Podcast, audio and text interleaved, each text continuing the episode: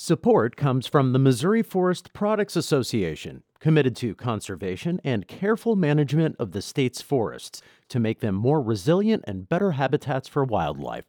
ChooseWood.com. From the St. Louis Public Radio Newsroom, this is The Gateway. It's Friday, June 14th. I'm Wayne Pratt. Ahead, St. Louis, a hockey city? Blues fans who have been on that Stanley Cup ride over the past few weeks sure think so. You look out there and you see these crowds, they're massive. This is history, and we're a part of it. St. Louis Public Radio's Mary Leonard speaks with blues fans about a season to remember. First, the news. Two court actions will make it less difficult for people arrested in St. Louis to go home while they await trial. As St. Louis Public Radio's Jonathan Ahl reports, advocates calling for jail and justice reform say that is just a start. Currently, people who can't make bail in St. Louis await trial at the city jail known as the Workhouse. Poor people with low bails often have to spend months there. But a new Missouri Supreme Court rule and a federal judge's ruling will make it harder to impose cash bails. Justice reform advocate Inez Bordeaux says it's a step in the right direction. And we know study after study after study says that if people are free to fight their cases from home, they have much better outcomes in their cases because you cannot fully participate in your legal defense if you're locked up in jail. But St. Louis Public Safety Director Jimmy Edwards says that may not solve the problem. He says judges might move from issuing cash bails to denying bail altogether, meaning more people stay in jail. I'm Jonathan Ahl. St. Louis Public Radio. And we'll have more today on St. Louis on the Air. It airs at noon on St. Louis Public Radio, and the conversation will be posted on stlpublicradio.org a few hours after that. The executive director of the group leading the effort to promote a merger between St. Louis and St. Louis County has resigned. Nancy Rice has left the post with Better Together. The St. Louis Business Journal reports the organization's director of community based studies, Dave Leipholtz, is moving into the executive director position. The National Groundwater Association says recent flooding could have polluted more than 140,000 private wells in rural areas of Missouri. Floodwaters can cover wells and contaminate them with bacteria and chemicals from pesticides. The association's Science and Technology Director, Bill Alley, says well contamination could become a bigger issue as the Midwest experiences more and more flooding. If that's the new normal, as some people think, then this is going to be more of an issue in the future than it has in the past. The Missouri Department of Health and Senior Services offers free water quality tests to homeowners with wells.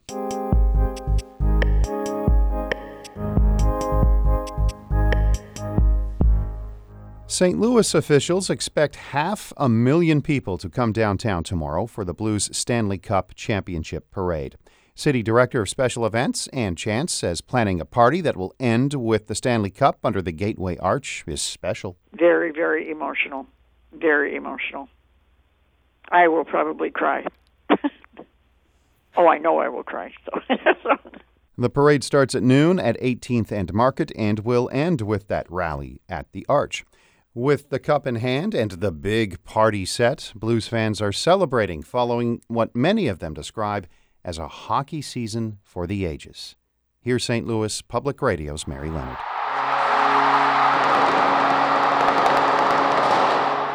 That's the sound of history. Victorious. Put down your phone, throw up your arms, and yell. History.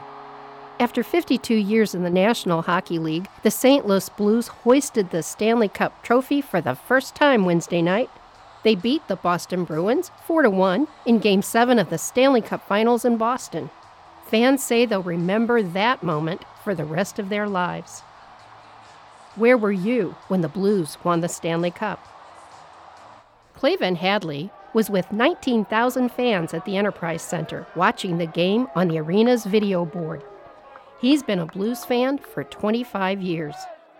Oh, it was amazing. The best ever. I don't know how else to explain it, but we finally did it. We finally climbed that mountain. Blues fans packed watch parties, big and small, across the city, the region, and into the blue yonder. Thousands watched at Busch Stadium. After the game, they poured into the streets around the stadium and hockey arena. Cars tooted, Let's Go Blues. Fans hung out of car windows, rocking to the Blues victory anthem, Gloria. Brad Myers was nine in 1970, the last time the Blues made it to the Stanley Cup final. They faced the Boston Bruins that year, too. But Myers says he knew this time the Blues would win. I think they just had determination. They, they knew that any setback wasn't going to keep them down. They were going to win. The playoffs have been like a surprise party that kept getting bigger and better, thrown by a team that was in last place in January and champions of the Western Conference in May.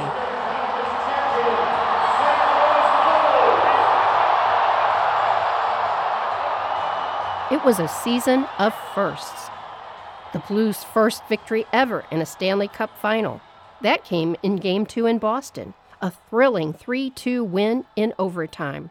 Opposite circle, across the Gunnarsson, and shot, he scores! The Blues win it in overtime and have evened the series! Stanley Cup Final, Game 3, the first played in St. Louis since 1970.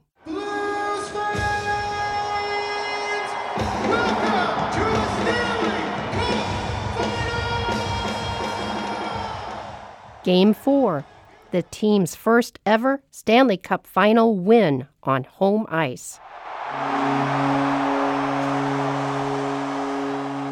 Fans say the outpouring of support for the Blues proves that St. Louis is a hockey city. Last Sunday, with the Blues hoping to clinch the cup at home, more than 40,000 Blue Note wearing fans showed up for a Game 6 watch party outside the Enterprise Center.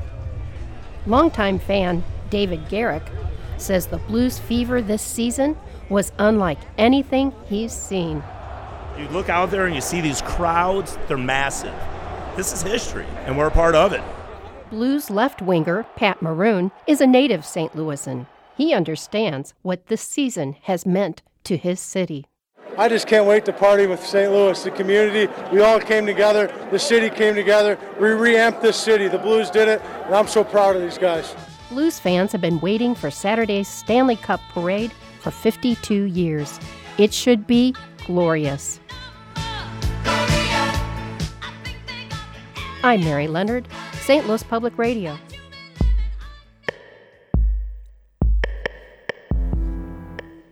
Our David Cazares edited that report. Shula Neuman is the executive editor of St. Louis Public Radio.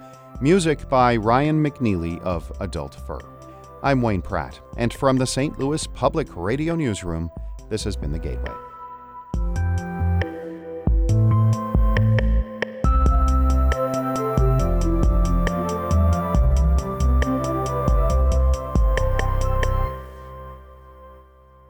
Support comes from Mosby Building Arts, a design build company committed to remodeling the right way. Visit callmosby.com to get project inspiration for any room of your house.